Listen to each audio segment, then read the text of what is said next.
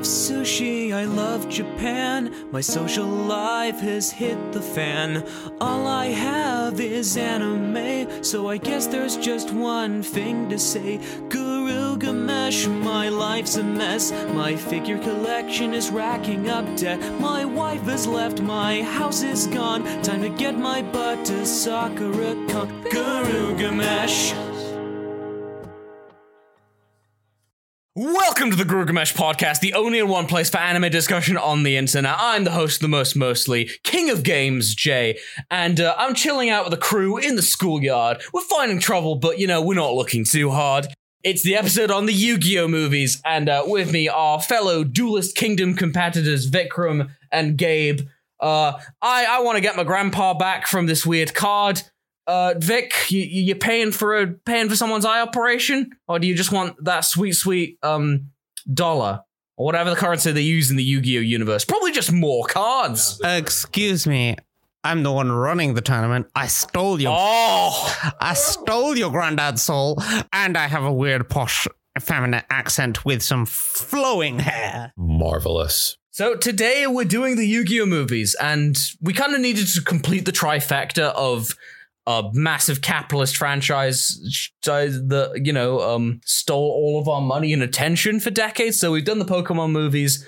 I reluctantly forced myself for Digimon the movie, thanks to stimulants and Gabe. Yes, I had a great time with Digimon movie. So now we're doing the Yu-Gi-Oh films. I'm going to say this up top. This will not replace an actual episode on Yu-Gi-Oh. We will be coming back to the Duel Monsters anime in particular, because that, at the very least, has warranted its own episode. But today we'll be talking about the masterpieces known as Yu-Gi-Oh! The Pyramid of Light, Yu-Gi-Oh! Bonds Beyond Time, a surprise entry that we all forgot about until recently, and the 2017 actual film that's of actual film length and isn't just a commercial for video games, Dark Side of Dimensions. Question. Okay. You said that the Yu-Gi-Oh! Anime has earned itself its own episode. Okay. Does that mean we're going to do a Pokemon episode at some point? Dear God, no. You're ruining everything, Jay, for all those great Pokemon fans. Let me just describe. Okay, so an episode of Pokemon will be sort of, or like a story of Pokemon will be like 10-year-old wants to be the best because he wants to be the best. A saga of Yu-Gi-Oh is, my sister's gonna be blind if I don't win this card game tournament, or my grandpa's soul will be devastated, or I'm going to kill you all with my knife. Like, it actually has fucking stakes. Excuse me. The world is dying in many of these Pokemon movies. Somebody's trying to take over the world in nearly every episode, usually Team Rocket. I think the stakes are almost comparable, even if they are a bit played out. Yeah, but Yugi set someone on fire, so I think Yugi will win. It's season 0, which doesn't happen in any of them. And remember, James has inflatable titties.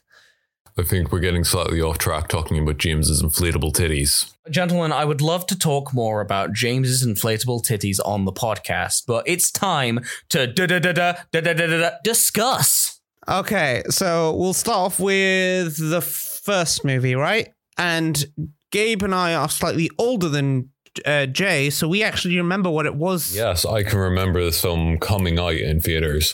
I genuinely can't remember if I've seen it or not.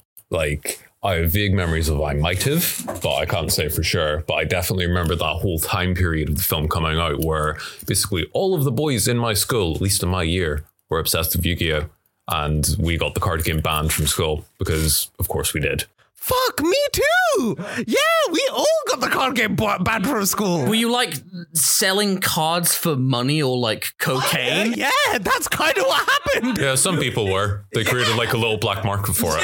Actual gambling rackets. That's bloody brilliant. Yeah, somebody even tried to set up a Yu-Gi-Oh! Business where they would sell and buy Pokemon cards. Do you think that's what Grandpa Moto does? Do you think he, like, sells Yu-Gi-Oh! Cards on the black market to help pay for, like, you know, Yugi's tuition? Well, what else is he going to do? Kaiba steals all of his business. Yeah, and then Duke Devon steals all of his business, so I don't know what else he's going to do with it. Yeah, I do remember, like, the film coming out and especially people getting a hold of the unique cards that came with the Pyramid, when you got for free when you went to see the Pyramid. That must have felt like the biggest gamble going to see that, because you could either get a Blue Eyes Shining Dragon or you could get Waterpon. I won't talk shit about Waterpon. I thought every pack was static. No. It had the same cards. No.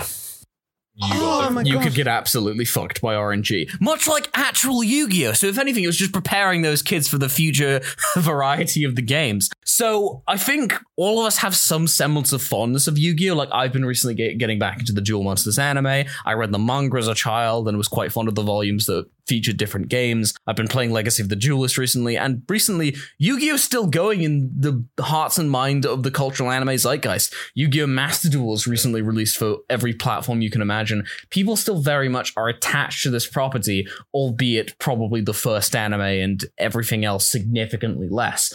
But speaking of that, Yu-Gi-Oh! The Pyramid of Light was released in 2004 and was specifically commissioned to cash in on the popularity that was turning schools into drug rackets. Yes, it was. It was specifically designed to exploit children for their money, as most business media is these days, or always has been. The more I think about it, Maximilian Pegasus is just Konami. Yeah.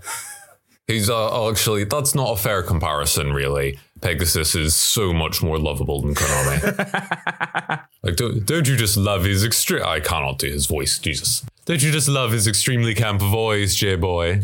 Yugi boy. That's much better. The trick about doing a Pegasus voice is you have to be sort of very fluffy and light, but equally sadistic. I love my funny bunny. Which, if I said that in public, I love my funny bunny, I'd just be tackled to the ground and arrested. So Yu-Gi-Oh! The Pyramid of Light is a movie. Is such a nothing piece of fiction. Where do we even start? As I was saying before we started the recording, that me and Jay watched this. We're recording this on Sunday, and we watched this on Monday. Less than a week ago. I can barely remember the movie. Kaiba has a hate boner because he's not good at Magic the Gathering and tries to beat a teenager in a card game, and then a big buff Egyptian man is like, nah, bro, I'm going to take over the world. You're not playing Duel Monsters properly. And then they do Mortal Kombat for a bit, and then the movie ends. And that's basically it. Pegasus is there and has one of the best brick jokes in any franchise I've ever seen. His lines where he's like, oh, no more white wine spritzers before bed for me. And then a couple scenes later, it's like, here's your red wine spritzer, sir. To talk about this for a second, this actually was a weird sort of point of Yu-Gi-Oh! Because we'll get into this in the actual Duel Monsters episode we'll do later down the road, but this is where you can start to see the censorship sort of declining a little bit. Like, Yu-Gi-Oh! Was comically censored, from guns to the mere mention of death. But because it's a film, you can kind of get away with more stuff. So, you know, they mention alcohol. It's, you know, they mention death and the afterlife. But what's most interesting about this is a historic point happened where the cards in the game were the cards in real life. Like, in the show, the cards don't have their descriptions because of FCC regulations. Like, turns out rampant Reaganism wasn't great for children's minds, and America was like, maybe this show that's literally about selling children's card games shouldn't resemble the things that you could buy at a Toys R Us. Maybe, you know, we should just take care of that just a little bit. Fancy little bit. Just enough to let them get past the regulations. So, like, in the actual show and in the actual movies, in the Japanese sub, you get the full descriptions. Yeah. But in there, so if you're ever wondering why, like, no one can remember what their cards do, to be fair, text doesn't exist in the Four Kids universe. I'm convinced everyone is illiterate. Well, actually, no. There was a very specific episode of Yu-Gi-Oh! GX where one of the Ojamas literally reads from the card, but since it's in the dub, there's nothing to read. But they still managed to read the card. I like to just imagine that Chaz is just insane and is slowly dying. That sounds about right for most of GX. I don't think GX is actually set in a school. I think it's set in the afterlife. Yeah, that's honestly very fair. So, does anyone here have any fond memories of this film in comparison to seeing it now? Because I genuinely do, because I watched it quite a few times growing up. I had it on DVD at one point. I bought it for like £2 from CEX. Lovely memories. But I don't know, rewatching it, I was like, this is fun. And I can remember a lot of this movie as it's happening. I'm like, oh yeah, I remember this scene. I remember this scene. But then a week from the movie onwards, I am just sat going, I cannot remember any of this. It's just flown out of my brain. because it, like you were saying, it's a very nothing movie. Like it's fun, the plot's fun, but it doesn't really have much weight. There's nothing to keep you engaged in it. I'm going to activate my Four Kids Apology spell card and then Link summon my arguments, because I am notoriously an apologist for a lot of the dub changes they made. I made this very clear in our Pokemon episode that I think Four Kids get too much bullshit for what they did. I agree with you, to be honest. So watching this movie, the writers are having so much fun. The dub script is very snappy. It's funny, like recounting some of my favorite jokes from it. There's the, oh, no more white wine spritzes for me, or red wine spritzes. But also my favorite line is when Joey in his Brooklyn glory comes up and say, hey, you want to get a Yugi, you got to get to me, the Godfather of games. Like, they know. They're leaning into this 100%, and that's... That honestly just makes me respect the movie a lot more. The fact that they are just obviously having so much fun. This must be unwatchable in Japanese from our perspective. Not in terms of performance, but in terms of, oh God, everyone's taking this deadly serious. Yeah, I can't. I oh my God, apart from the Godfather of Games line and the white wine or red wine spritzer, whatever it was, which honestly, I didn't even remember until you guys brought it up. But apart from those, like, ickle gems here and there, oh my God, it's such a nothing burger. Wait a sec, we forgot about the most important thing in all of the film. Kaiba's theme music!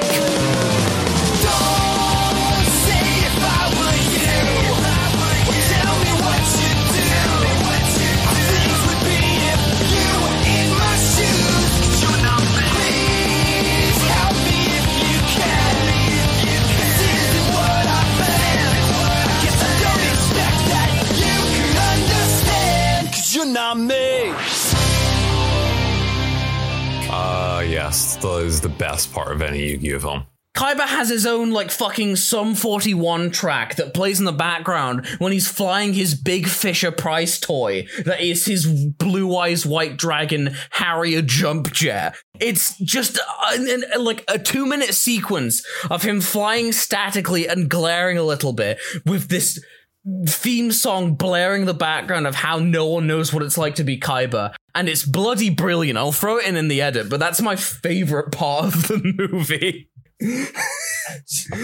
I mean, in fairness, Kaiba's themes throughout both the anime and the movies have actually always been spectacular. His Mission Impossible sort of techno I'm in kind of hacking song is bloody brilliant. But I think, other than the scene where Taya split kicks a bunch of zombies and then Joey and Tristan just punch a bunch of corpses until they literally fall apart and raw, that's pretty rad. But everything else is kind of just a bad filler episode of Yu-Gi-Oh! That goes on for too long. Yeah, basically. So I think... in that sense, it fits in very well with the tradition of shonen anime movies of... bad filler that's just... You can't have something that's consequential because it will, like, fuck with the main canon. Yeah. Although Yu-Gi-Oh! Is no stranger to doing that, having, like, 75 episodes of pure bullshit. Of interrupting the big showdown that they've been gearing up towards for the whole show to go into the virtual world and... Kaiba, if we die in the game, we die in real life. I hate Sword Art Online. So, Pyramid of Light is a... It's a film, and I think we just kind of need to move on as soon as possible. I wish there was more to talk about, but it's Blue Eye Shining Dragon has a nice design. Yes, that's a cool design. The monster designs in this movie are actually not that bad. Jay was absolutely terrified by one of the Sphinxes. Andro Sphinx, Sphinx Talea, or Stinian? I think it was Andro. It's just this fucking creepy woman face. Oh, no, that's Sphinx Talea. Okay. Yeah. That shit was weird. Was that the most confusing bono you've ever had? No. Like, Kaiba's like a Kaiba's not a furry. Kaiba's like a zoophile, but in order to, like, hide it from people, he just puts human faces on them. He's a billionaire. He can be into that sort of thing, and no one can judge him. Otherwise, they'll just be taken away by his private militia. Kaiba owns a private militia, and that's fucking terrifying. We'll get into that with Dark Side of Dimensions. In fairness, yeah, it doesn't manifest until Dark Side of Dimensions, so maybe he wasn't that much of a billionaire yet. The Elon Musk parables are just going to keep rising from here. They are. I've said it before, and I'll say it again. If Elon Musk was half as charismatic as Kaiba, I'd be a little bit more understanding. Yeah, you'd sign up to his Tesla program where you give your organs so that he could go to space. It runs on biochemistry. I mean, to be honest, if Musk used all of his fortune to make really, really high quality monster holograms based on a children's card game. See, why isn't he doing that instead of being a part of apartheid? Exactly.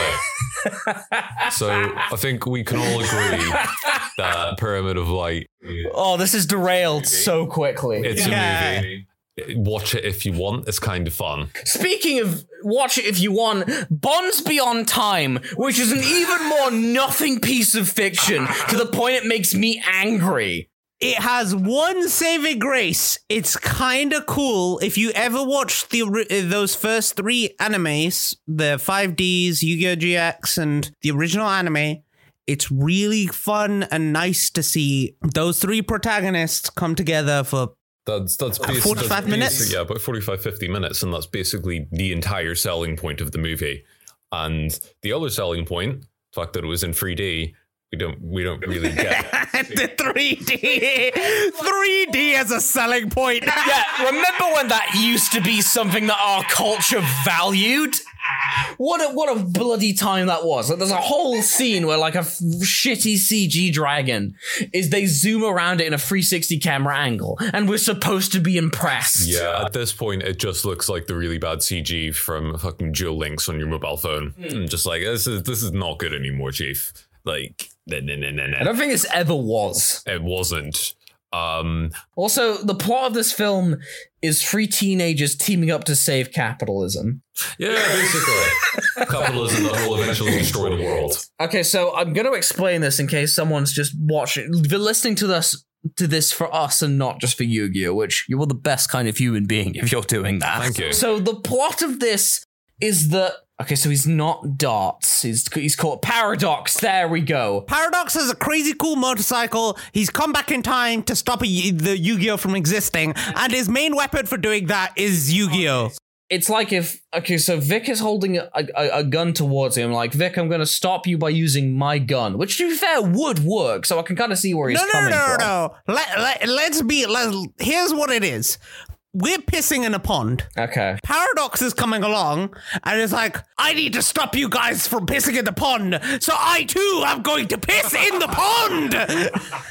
That's really what's happening here. It's not really a weapon. I thought it came. The idea was that the destruction came as a consequence of everyone using synchro monsters and dueling. And so he just does the dueling. It's like, you're a dumbass. I'm trying to think like if dual discs are linked to like carbon footprint or environment mentalism or anything, but this is Yu-Gi-Oh, so of course they don't fucking go into it. That would be what good films do. So it's not a film. It's two episodes glued together in terms of pacing. It's not even that. It's a very long advertisement. Like, again, like the entire draw is to see the three main cast together. Like the three main characters from those three shows is to see them dueling together. Why is Jaden Yuki the soul after my own heart is just jumping on cathedrals? I like to think that he was just free running. He's given up dueling and he's just become like into super hardcore parkour. This was the late 2000s. Jaden would absolutely be into that. Yes, he would. But I want to make it clear, in fairness, the reason why the draw is so big to see the three main cast together again is at this point, there was quite a thirst for Four Kids to finish dubbing season 4 of GX. Oh, Four Kids were literally just about to go bust at this point. Like, Yu-Gi-Oh had stopped being dubbed by them at this point. It was G Entertainment, I believe. When did they start dubbing them? Four Kids famously lost the Yu-Gi-Oh license in about, like, 2008. So, yeah, like, the remainder of that company that kind of just literally exists to dub Yu-Gi-Oh kind of stayed in New York. So this technically isn't a Four Kids production. Oh, I didn't know that. Yeah, it's the whole... We'll go into this in the Yu-Gi-Oh episode, but the whole history of how Four Kids and by proxy, their partner distributors with Upper Deck kind of shot themselves in the foot and then just tried to keep walking is a story that requires a lot more depth and time than we have today. But yeah, can you give like a super abridged shortened version? Long story short, they weren't paying royalties back to Konami and thought they could get away with it. I mean, I would do the same if I got the chance, specifically with Konami. Yeah, but it's what I get you, but you're a dubbing studio. You literally created none of the assets you're trying to sell. That's not how business works, you fucking numpties. So yeah, Bonds Beyond Time has all of my card game husbandos defeating this weird Doctor Who time travel man, and then they're like, card games can exist forever. Yay, we saved Duel Monsters again. You think Yusei being like this cyberpunk working class punk would be absolutely in favor of destroying a big business ban, but no, card games are too important. Yeah, they are. They're a part of the culture. Yeah, this is like... Remember when Pokemon Go had a massive impact in 2016? Imagine if our entire society just was that. Yeah. It was just that, and that was our currency, that was our social connection, our entire life. What a depressing existence it must be to live in the Yu-Gi-Oh universe and not play Duel Monsters. I am firmly convinced Pokemon Go was killed by Hillary saying, why can't we get these... young people to Pokemon Go to the polls. I'm with her. Get your game on, Hillary. Oh my lord. Look. If the Democratic Party had given out free trading cards, they would have secured more votes. Yeah, actually, I'd be down. Okay, so I'm moving the fuck on from this extremely dated conversation. My final points are. I love Jaden Yuki so much because he's like if Sonic the Hedgehog was really good at Magic the Gathering. Yeah, that's a very accurate description of his entire personality.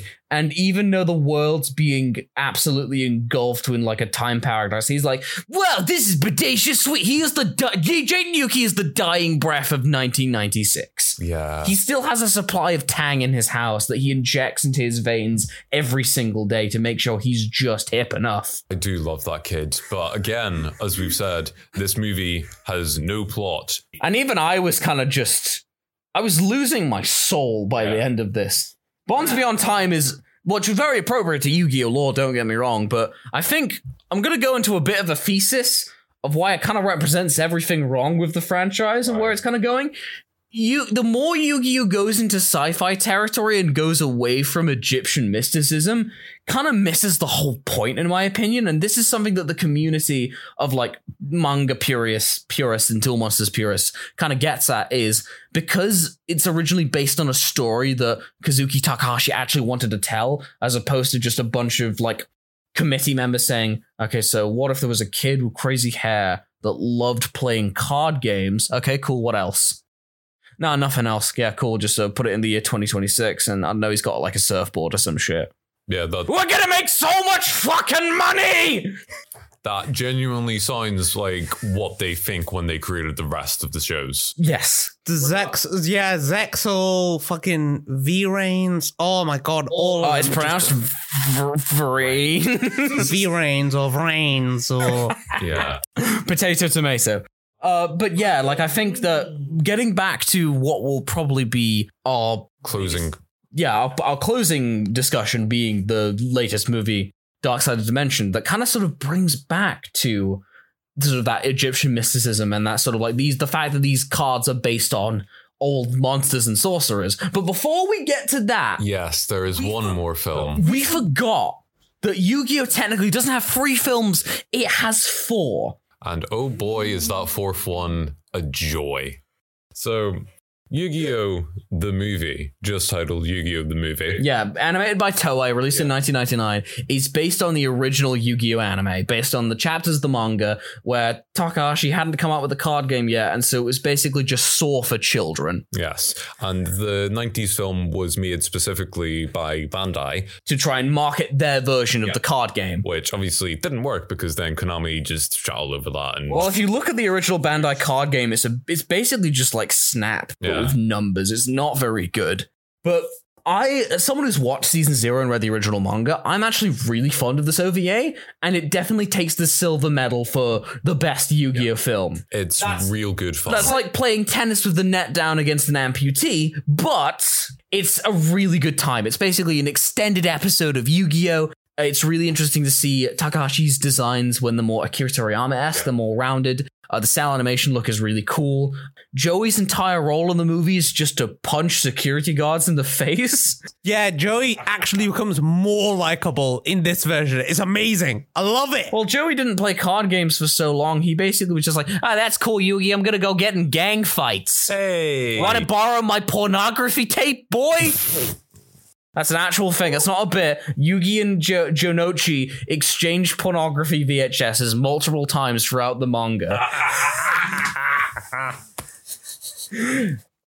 You know what? He sets a dude on fire. Honestly, pretty tame considering what Season 0 entails. But yeah, this film, essentially, it's not perfect. It does center on... I can't remember his name, so... He's Gary Stewart. Is it Shoto? Shogo. Okay, so we'll call him Sean. So Sean gets the Red Eyes Black Dragon card. And is like, this card's so good, I will win everything, so I'll never play. And Yugi's like, it's not how games work. And he's like, nah, bro. And then Kaiba's like, another dragon. I need to make up for my small penis. Get it! I need to beat this child at a children's card game to justify my own self-worth. Mokuba, measure it again, and I decide where the base is this time. Yes, big brother. So what I really love about this movie, I think more than anything, is that art style. Because it's a lot closer to Takahashi's original manga art style. It's a lot more rounded. It's a lot more cartoony. The monster cards are so well animated. Sick. They look gorgeous. I would love if we ever got like an actual HD rip of this film, because we watched a Laserdisc rip.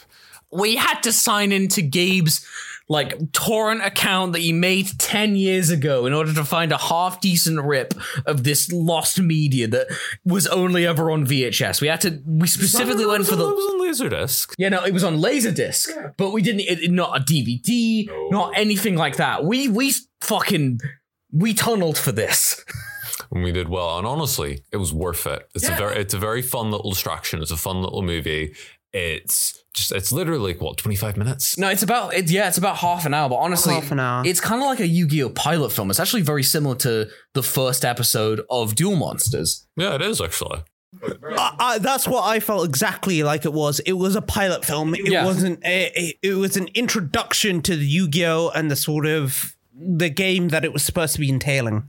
But no, you got a message about sort of, because as much as Sean is... he's a kid who's being bullied, and he's like, finally... Derek's a bitch, let's be honest here, okay? Derek is a bitch. We'll talk about Sean. We'll get to Derek in a second. Who the fuck's Derek? I thought Derek was Sean. We're just going to keep calling him random British names, because we refuse to memorize his actual one. Okay, so, Shotokan! Ah, yes, I remember my gym teacher. Yes. Tajime Shotokan. It was a Man City supporter. Bastard. All right, so... What a dick.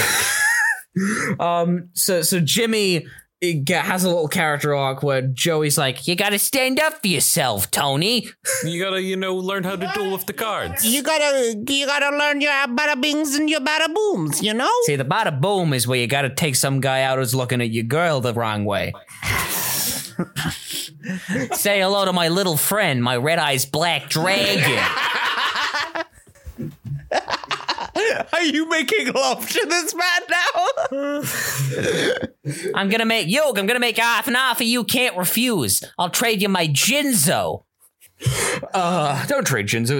It's still a very good card from what I understand. Don't trade Jinzo for a red eyes. That seems like a bad trade. No, actually, you're right. It probably is a bad trade.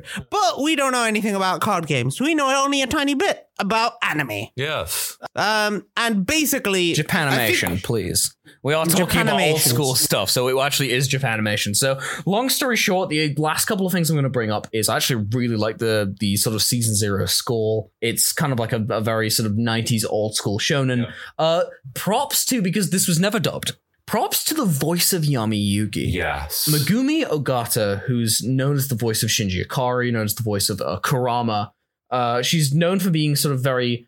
Wait, clarify, Kurama from... Yeah, Yu Yu Hakusho, yeah. Yes, not Naruto. No, she's not the fox. Yes, there we go. I'd be quite impressed if that was the case. I'd be very impressed. That distinction is important. So continue. It's the Kurama from the Shonen series that didn't fuck itself into oblivion. Anyway, so Megumi Ogata does this really interesting thing where when she goes from young Yugi to Yami Yugi, it's sort of like this sort of soft, cold, yet sort of heroically menacing voice. It's very different from Dan Green or the other bloke who voiced him in Duel Monsters. It doesn't have that dramatic boomingness to it. It's actually sort of more subtle and a bit theatrical, but I really like her interpretation of Yami Yugi. It's really interesting.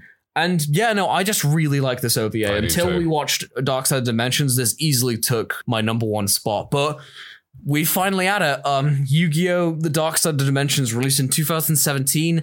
I remember when this first came out. This was a big deal. The OG cast, the OG creator who was script supervisor, who helped write it, character designed it, you know, helped with the supervision. Takahashi was incredibly involved, which you can tell because this is technically manga canon. Yep, and it's also very fucking good for what it is. I did not expect to like this film as much as I did. It's not perfect, and we've all got miniature gripes with it. But honestly, for a franchise film, this probably blows most sort of children's movies for shonen or sort of by the toys anime out of the water. Especially considering that it was released like over 10 years after the original anime and manga both ended. Yes. And it captures the mood and the style of them. Like, as mentioned, Takahashi has really not been super on board in terms of story when it comes to, like, the various manga adaptation of the Yu-Gi-Oh! Properties. So him coming back on board is actually, it's a very big deal. And you can tell because the first half of this movie, the strongest half, is just character drama. And it's good character drama at that. It's really good.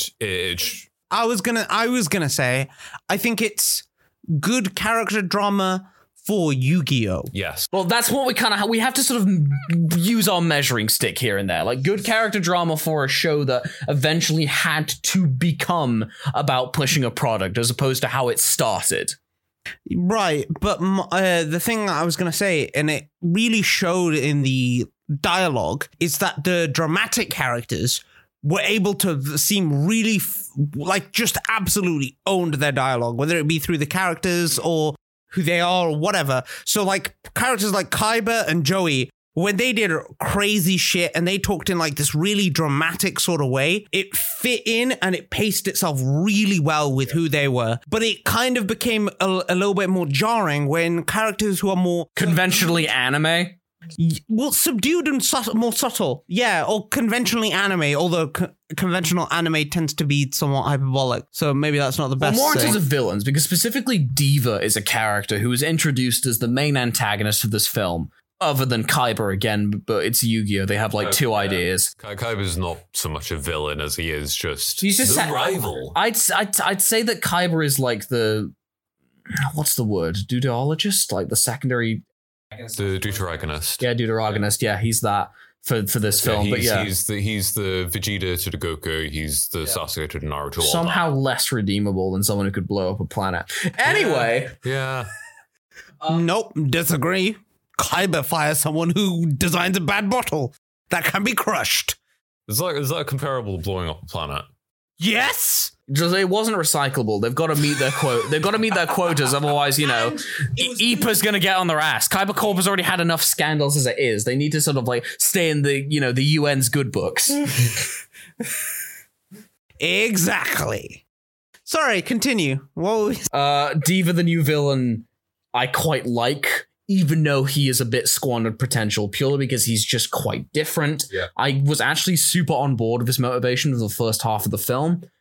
The second half is still good, but it very much devolves into a lot of Yu-Gi-Oh! Tropes, and they kind of feel like they're ticking boxes. Some of those boxes they're ticking are very damn good, but others are like... A lot of us kind of had to look at each other and look at our watches saying... Yeah, because I should also mention, it's a full feature-length film. It's 2 hours and 10 minutes. But yes, and that's fantastic because there's a lot of time to properly develop all of the characters, especially when there's so much character drama in that first half. But the problem is, this is a movie about duel monsters and about card games. Yes, so you've got to circle back to that eventually. You've got to circle back to that eventually. But the problem is that rather than pacing the duels out throughout the 2 hour film, like you would think would be sensible, they decided to stick a bunch of duels right at the end of the film So one after another. Yeah. So the climax just drives with the same on. Three people. The problem is, though, and I think the OVA movie like really exposed this, is that you can do a game, you can do a movie with the card game in it. Yeah. You just have to make those cards important to the story as well, or make the stakes very personal for characters. There's only so many times you can end the world, but if we don't care about who's living in it, I'm not going to bat an eye. Well, so here's the thing. In fairness, they did try, like, doing that. But the problem is, Duel Monsters, the game itself, is so important to the story. You kind of need to make the cards and what happens in them important too, so that way each card play feels significant. The OVA nailed it. Yeah. They made the red eyes a really significant factor. Like the whole sort of like thing about the red eyes has the potential for victory. Like the OVA has a lot of great Chekhov's guns. It's very basic storytelling, but it's good meat and potatoes shown in storytelling. Right. Yeah. Dark Side of Dimensions doesn't quite hit that. It's very muddled, would you say? Yeah. So I'm talking about the fact that like Diva's cards are all based around cube crap. Yes. He's not exaggerating. His dual discs is just a... It's literal cubes! It's a bunch of cubes that float on their own accord, and he summons a bunch of weird, like, vagina eye monsters. That are made up of cubes. Yeah, that are also somehow made... Yeah, they're circular, but they're cube. Yeah, it's very strange. It's very strange. He's an Egyptian orphan. He can never go to trigonometry school. No, but, like, the point is that there's no... They invented trigonometry, didn't they? Yeah, but... He didn't. Sure, go ahead, Gabe. With the cubic monsters in particular, there's not really any explanation of why they're like that. There's no tying to his character with his monsters other than he has a magic millennium cube that can do magic things, and that's the connection. Being said, what I really liked about this film is the fact that they tied back to the Egyptian mysticism. Yeah. Because Diva... was a disciple / he was being guarded and parented by Shadi, a character that has not been thought about in decades. And all of us kind of just looked at each other saying, holy shit, that's a really good idea. That took me by absolute surprise. I was like, whoa, we're going down this road? Okay. Shadi's role in that film was genuinely really well written and done. And it's like, oh, this works. This works really well, actually. Yeah, nice. I don't know how I feel about Diva's, how they tried to push Diva's jumping off point, but that the initial building blocks, you're bang on the money. Yeah. It was such a great idea. My issue with Diva is that he's a good villain, but he's a very standard anime shonen movie film villain of, I'm evil, but I'm not actually evil. I'm just really misguided, and the power of friendship will save me. I don't even know if it really does. Well, he kind of fuzzes. It's the ending is very confusing for that particular aspect, but I think Diva's character can be summed up with sympathetic to a point, and I think if you were to just give him more scenes and maybe cut back on some more characters, like for instance, Bakura is in this film and he's trapped in like a dimension, but they don't really do anything with that. No. So I think with some... script editing, I think Diva could have been someone, and I'll let us sort of, I think the problem is that they tried to contrast Diva with Yugi, and that doesn't make sense because they're both relatively subtle, and it's hard to contrast those two people against each other. Whereas if you did it against Kaiba, like they did in the first half, it was actually a lot more... I'd say it's a lot more dynamic and a lot more engaging. Yeah, it's a lot more dynamic. It's a lot more engaging. And it means that like each of their specific characteristics stand out much more. Yes. If he's a more quiet and contemplative person, that would stand out more. But they didn't do that. They just kind of focused on all the cards in the second half, and then they did nothing at the beginning. Well, no, they did tons of character stuff in the beginning rather than interweaving them. One of the duels in particular is the best, hands down, and it's the one where Yugi defeats Kaiba with no assistance from a Tem. Yes. That one, in my opinion, should have been the final duel. I agree, because that is the...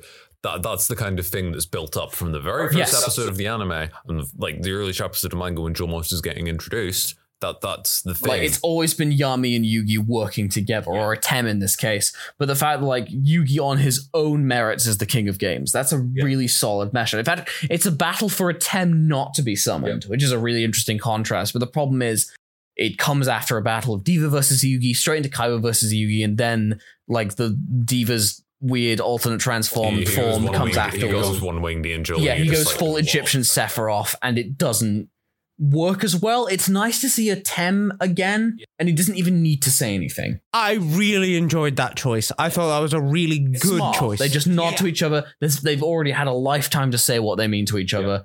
It's just sort of like seeing a distant memory. So I'm going to say a few more things that I like about this film, because I'm going to make a very unpopular argument and opinion that will probably turn Vic specifically against me. So this film looks beautiful. Oh, it does. Like, just take a moment. The animation in this film is stellar, gorgeous. Like, Takahashi's art style and the art style has never looked better. No, really hasn't. It benefits so much from having modern animation techniques in it, and you can tell the lighting, especially. Yeah, and the budget they've been given for it is obviously very good, because it looks beautiful. If it, I'd say more than budget, it's probably to do with like planning and getting specific animation staff that are probably very good at animating expressive character designs. One thing that you pointed out, Jimmy J, was that the fact that they actually 2D animate the cars. Okay, so we were really hyped about this. And you might think, why are you hyped about them animating 2D cars? Here's why. Most B-tier anime studios, and even some A-tier ones, will just use CG for vehicles because it's easier. The fact that this movie, in order to make it feel more diegetic, the art style, actually animated vehicles, which are... Vehicles are extremely difficult to draw and get in motion due to like the complex movement, but it looks wonderful, and that just proves the amount of effort and detail that goes into this film. The character interactions were also wonderful, especially from an English fan's point of view. It's a really great scene. Most of the Four Kids cast back. Like, with the only people that didn't get back were probably people who either retired from voice acting or have literally been passed away for like a decade plus. They got everyone they could, from Eric Stewart to Dan Green, all of the heavy hitters. And they all, pretty much all of them, bring their A game. Yeah. Oh, they try. I think some of them are clearly showing some cracks, but they all give it a good enough attempt that I don't think I care. A lot of these people haven't been working for years, so they can only be expected. It's like the thing of, they haven't actually been in voice acting for years, but you can still tell that they're like really putting their emotions and their effort and their energy into the show, into the film, even if they're not as on their game as they would be if they were still being professional. Ultimately, this is a great film for a Yu-Gi-Oh fan. It delivers almost everything you want. Yes.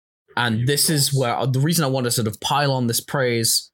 I mean, also the soundtrack's really good. I need to listen to the Japanese soundtrack because the credits scene. Well, when it comes to the credits, and they cover that original Yu-Gi-Oh opening from the Four Kids dub, and it's a fantastic cover. There's a really good remix.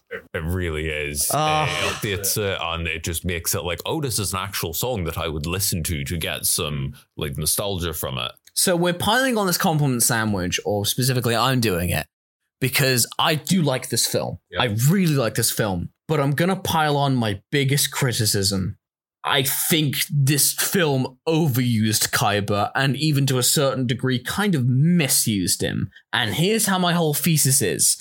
Seto Kaiba is a good character, to a point. But his biggest problem, which when we'll discuss the Duel Monsters anime and manga, I'm going to get into this more in depth, but Kaiba's character arc is essentially the same thing that has to be repeated 3 times, possibly 4 times counting filler, for every saga of Yu-Gi-Oh! And the fact that he's so innately static and has to learn the same lesson every time is incredibly frustrating. This character peaked in Duelist Kingdom. Yeah. Fucking fight me. I love Kaiba, but I agree. What is the lesson he learns? Humility and trust, and not everything revolves around a piece of paper. Like, because in Duelist Kingdom, he has Mokuba. His company is being hacked, so he only has a limited amount of resources. You are behind Kaiba, because although he's an arrogant jackass, he's fighting for someone else. But every other saga of Yu-Gi-Oh, it's just something, my pride, my cards. and it gets old very fucking quickly for me. It's like, I do agree, because as much as I love Kaiba, regardless of the criticism of the character, whenever he shows up, I've offered a great time. Yeah, no, Eric Stewart kills it in the role, and he's very fun, but the thing is... he is overused in the film. Yes, I would make the argument that I would cut a few Kaiba scenes and give more to Diva to make him an act, because Kaiba's already a character. Diva isn't quite a character. Or even take more away from Kaiba to give to other cast members. Joey doesn't even get to duel in this film, and I'm so sore about that. This is another thing that we mentioned, was that the extended cast doesn't really get utilized as much as they need to be. I have to agree. I love Joey. I love Kaiba, but maybe a bit too much went in Kaiba's way. Although the one minor defense I'll give to Kaiba is that he doesn't change throughout the whole movie. Like, he's still the same arrogant twat he is from get-go, and it is very fun to watch. But you actually, by the end of the movie, if you're like really paying attention, you'll realize that, oh, you actually gain an appreciation for his perspective on why he wanted a Tem back.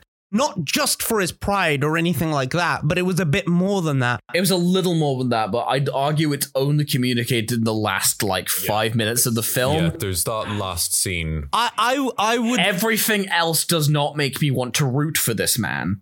Oh, yeah, but I think that's part of the point. You don't always get... And to be honest with you, I don't think you should want to root for him. He's just somebody fun to watch rather than somebody who's actually should be rooting for. But I'd argue that it would be much better if we just... I know that it's never going to happen because he's so popular, but I'd rather the character just be retired and the other cast kind of move on, because you can't really do much with him if he's constantly stuck in this sort of rival loop.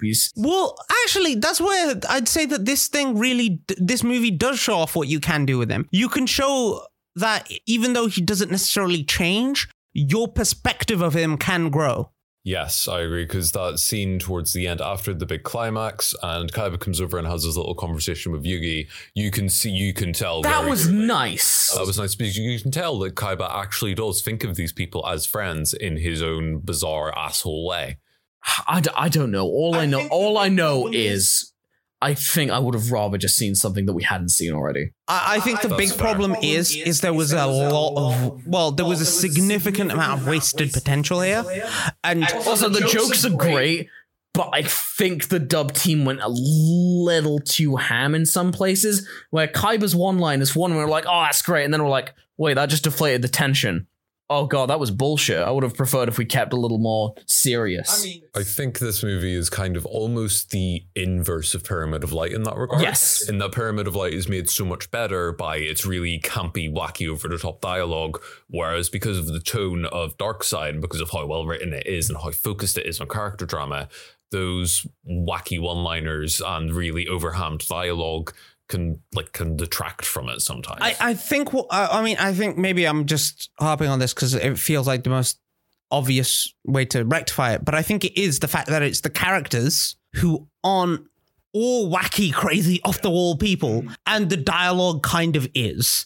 And then it makes this huge sort of disconnect, and it's like when Diva or Yugi, like when Yugi at the start of the movie starts talking in all these grand ways about how he misses a Tem, it feels kind of awkward because Yugi's more subdued, or even, I wouldn't say timid, because that's not quite right, but restrained in his comments. And he's just not normally like that. He's not normally as expressive in that way. Whereas Joey going on a whole tirade or doing some dumb shit. Yeah. No, he would. Sure. He would. 100%. So I wish they just communicate that better.